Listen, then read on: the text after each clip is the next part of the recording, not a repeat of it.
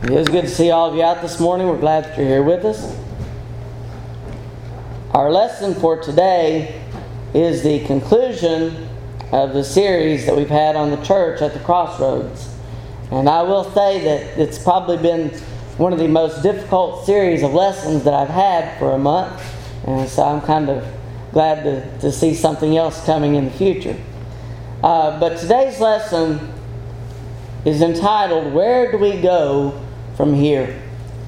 We have talked a lot about different doctrines, different things that people teach, and why we practice the things that we do.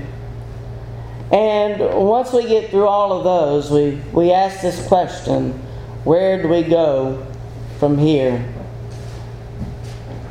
As all other congregations of the Lord's church, the Mars Hill Church of Christ is faced with deciding which direction we will go.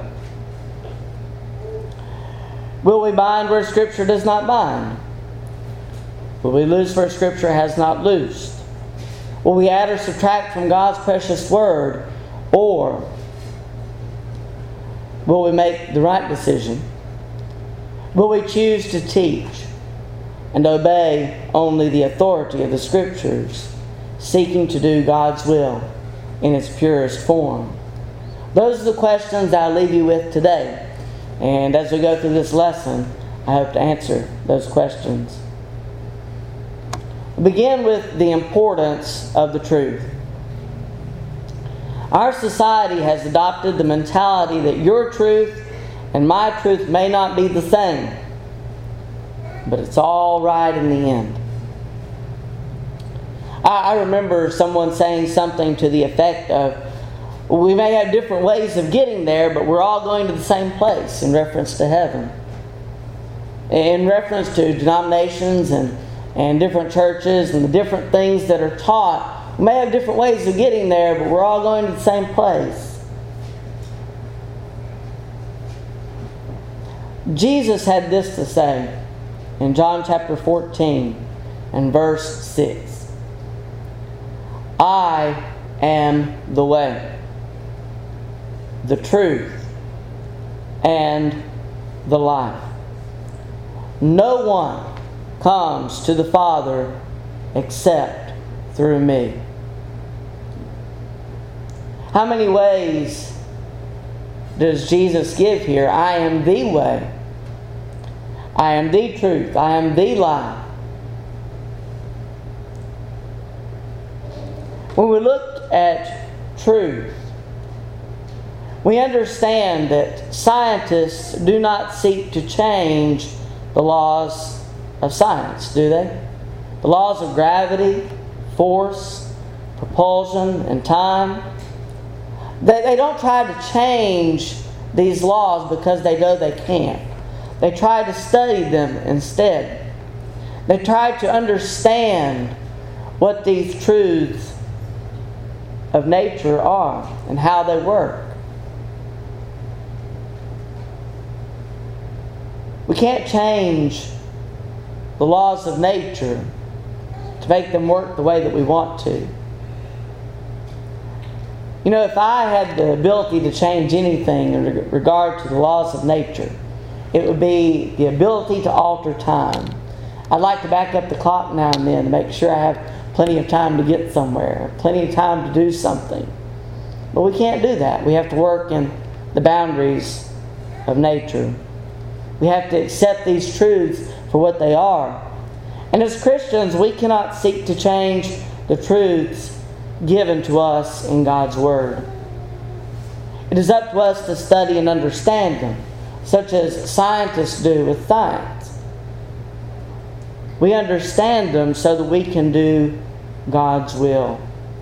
But we work with what we've been given instead of trying to alter it to fit whatever we feel or whatever we feel we need.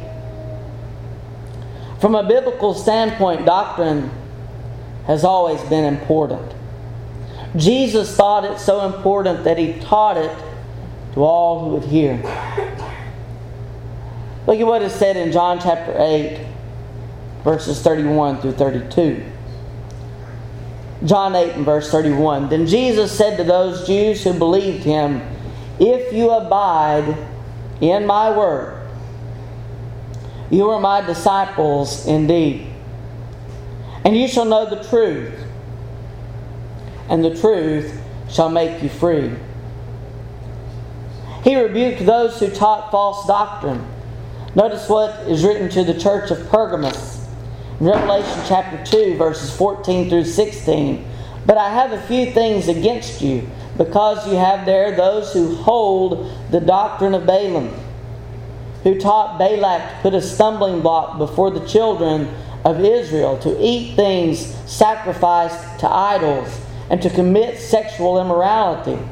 Thus, you also have those who hold the doctrine of the Nicolaitans, which thing I hate. Repent, or else I will come to you quickly and will fight against them with the sword of my mouth. To the church of Thyatira, in regard to the false teachings of who is referred to as Jezebel, we do not know exactly the reference there. But Revelation chapter 2, verses 24 and 25 Now to you I say, and to the rest in Thyatira, as many as do not have the doc- this doctrine, who have not known the depths of Satan, as they say, I will put on you no other burden, but hold fast what you have till I come. They were to hold fast to the doctrine of God. In regard to false teaching, Jesus said this in Matthew chapter 7 and verses 15 through 20. Matthew 7, verse 15. Beware of false prophets who come to you in sheep's clothing, but inwardly they are ravenous wolves. You will know them by their fruits. Do men gather grapes from thorn bushes or figs from thistles? Even so, every good tree bears good fruit, but a bad tree bears bad fruit. A good tree cannot bear bad fruit, nor can a bad tree bear good fruit. Every tree that does not bear good fruit is cut down and thrown into the fire. Therefore, by their fruits you will know them. It is important that we know the truth so that we can avoid the numerous false doctrines taught today. The acceptability of church denominations and their various doctrines, and even congregations within the Lord's church who have made changes in regard to their worship, their service, and their fellowship. Of those who teach falsely these are things that we need to be aware of. God's Word has not changed. And neither should we change the way we follow and serve Him. Christians today should follow the example of Christians of the first century. We see what they did and we, we implement that. We follow that even today. Look at how the church was established on the day of Pentecost. In Acts chapter 2, verses 40 through 42, we read this And with many other words, he, Peter, testified and exhorted them, saying, Be saved from this perverse generation. Then those who gladly received his word were baptized and that day about 3,000 souls were added to them. And they continued steadfastly in the apostles' doctrine and fellowship, in the breaking of bread, and in prayer. Notice what we read about the church and its establishment. First of all, they heard the truth. And second, they obeyed the truth. And thirdly, they continued in the truth. And that's what we have to do today. We can't alter it in any way. We have to follow the truth as it has been given to us. We continue today in the apostles' doctrine handed to them through Christ from God. Paul encouraged the Galatians not to stray. In Galatians chapter 1, verses 6 through 9, said, I marvel that you are turning away so soon from him who called you in the grace of Christ to a different gospel, which is not another. But there are some who trouble you and want to pervert the gospel of Christ.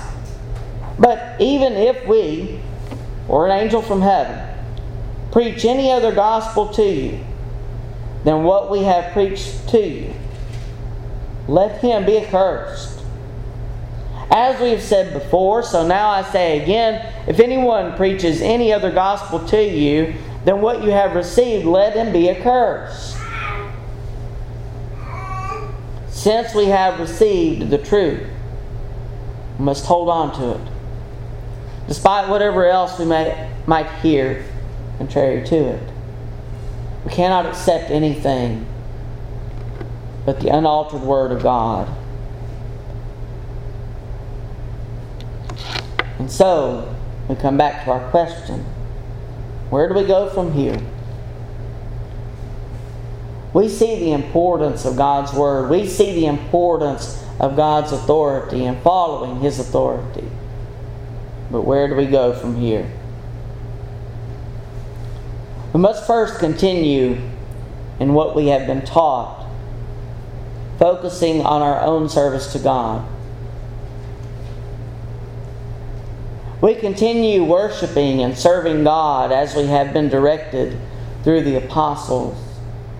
We have been given the five acts of worship that we still have in our worship services today singing, preaching, praying, giving, partaking of the Lord's Supper. We participate in each of these five acts every first day of the week, every Lord's Day we see in our world and we see in the traditions that have been created that there are other days that are set aside for certain observances and things of that nature, but our special day as Christian is the first day of the week. This is the day that we come together to worship God, and this is something that we should look forward to. In regard to the acts that are given to us, we do not add to these acts an element of man's devising. We do not remove any of these acts from our worship. And we do not alter what we have been commanded to do in participating in these five acts.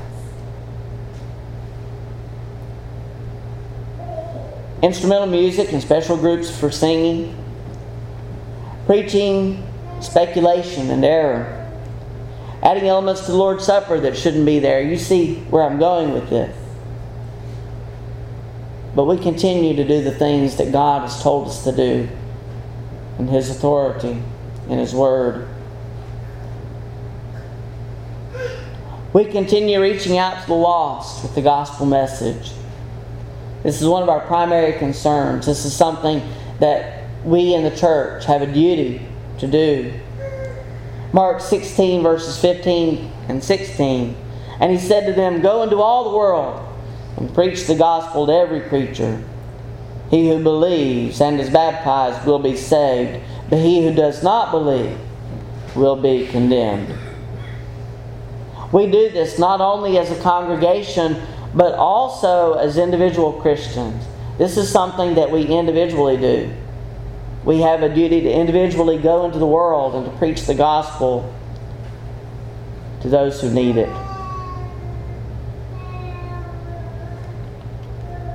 We have an individual responsibility to teach those who do not know God. Committing ourselves to God and, and making sure that we follow through with our commitment should be priority number one for us. Christians and congregations alike. Realizing and standing against the error of others should always be second.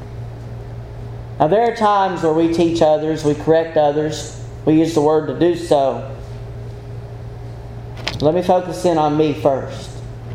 Make sure that what I'm doing is right before I look at others and, and say that they're doing wrong.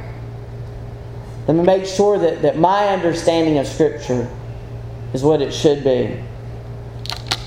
These are things that we grow in constantly throughout our lives. It is important to stand against error.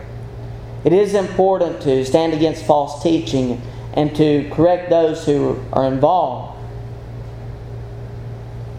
But I should be my first priority. Make sure that I'm right before I make sure that others are wrong.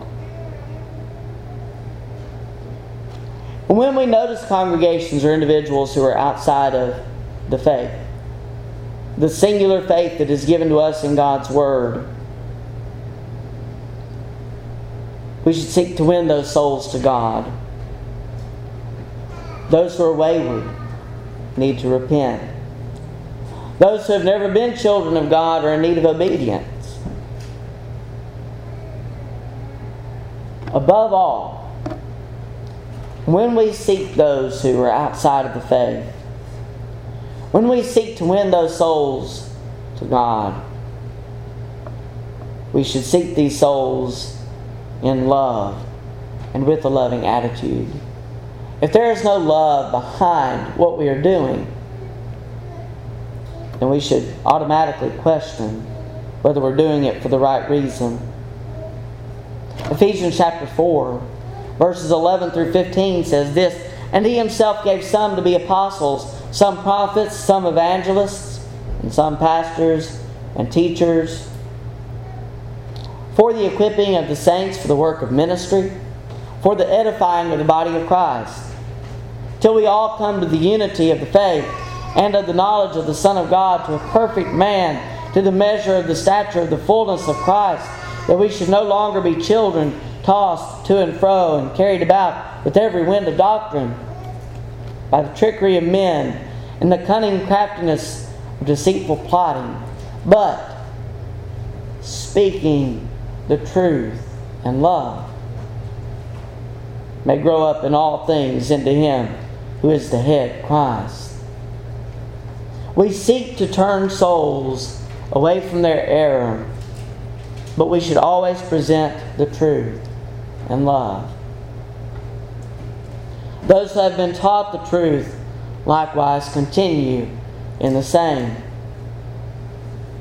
Seeking and exposing error should never become our sole focus. Notice what is said of the church of Smyrna in Revelation 2, verses 2 through 5. I know your works, your labor, your patience, and that you cannot bear those who are evil. And you have tested those who say, they are apostles and are not, and have found them liars. And you have persevered and have patience, and have labored for my name's sake, and have not become weary. Nevertheless, I have this against you, that you have left your first love. Remember, therefore, from where you have fallen. Repent and do the first works or else I will come to you quickly and remove your lampstand from its place unless you repent. You see, the problem is that they had left their first love. I believe that this is twofold. I believe that they had forgotten their love for God. And secondly, I also believe that they had forgotten their love for man. But they had left their first love. They were doing some great things, but love was not behind them. And so they were encouraged to correct this error. And also, one must not focus on fulfilling the letter of the law, neglecting the proper heart. The heart is also of great importance. Notice what is said in the Sermon on the Mount, Matthew chapter 5, beginning with verse 21. You have heard that it was said to those of old, You shall not murder, and whoever murders will be in danger of the judgment.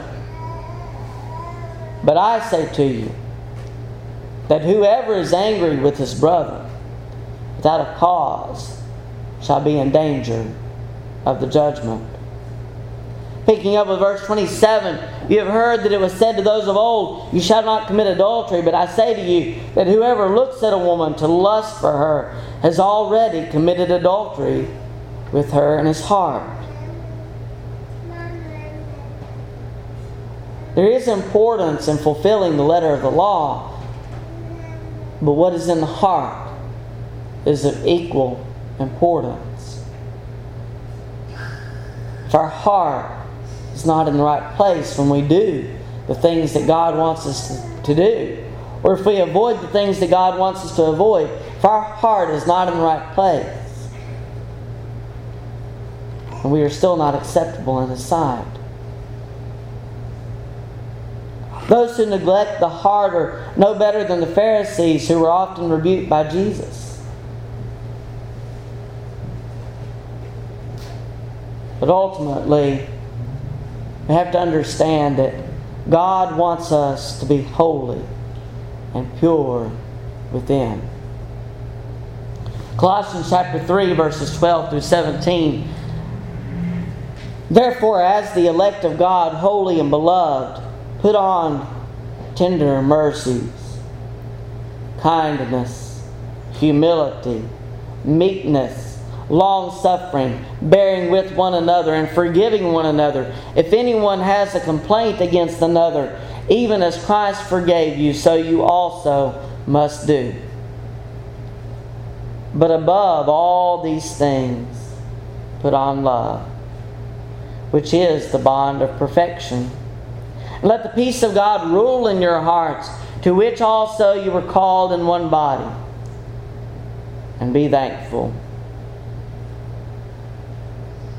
Let the word of Christ dwell in you richly, in all wisdom, teaching and admonishing one another, in psalms and hymns and spiritual songs, singing with grace in your hearts to the Lord. And whatever you do, in word or deed, do all in the name of the Lord Jesus, giving thanks to God the Father through Him. There's a list that is given here of things that we need to put on. And above all of these things, notice what it says in verse 14 put on love.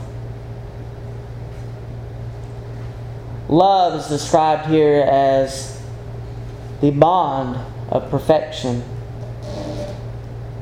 Let the peace of God rule in your hearts, which also you are called in one body, and be thankful. Above everything else that God wants us to add to our lives, love is one of the utmost important. It is something that, that covers everything else. It's the greatest command. Love God, love your neighbor.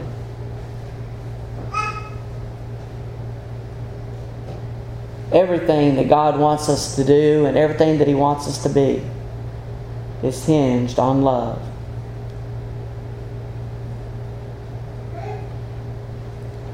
Where do we go from here? I hope that, that we have decided as a congregation together to continue in God's Word and not to veer from it, to continue in the doctrine that is given to us. When we need to do so, we stand for the truth,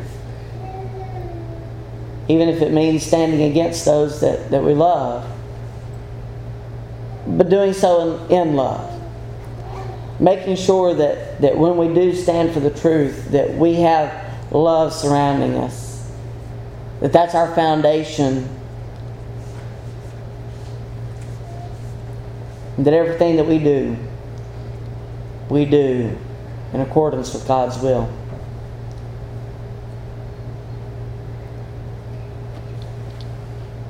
Talked a lot about the heart and the importance of having a heart that is right with God. I don't know about your heart. I believe I do, but but I don't. And so, if, if anyone today is in need, if you have a heart that is in need, maybe you're in need of obedience. Maybe you've never obeyed the gospel. Maybe you need to, to do that today. We'd be glad to help you. Maybe it is that you're in need of, of returning to God, rededicating your life to Him. asking for forgiveness for something that you've done. But whatever your need is, don't walk away outside of Christ, outside of the faith we've been studying about. Make sure that you're right with God. If you have any doubt whatsoever, we give you the opportunity. If you need to come, please do so as we stand and as we sing.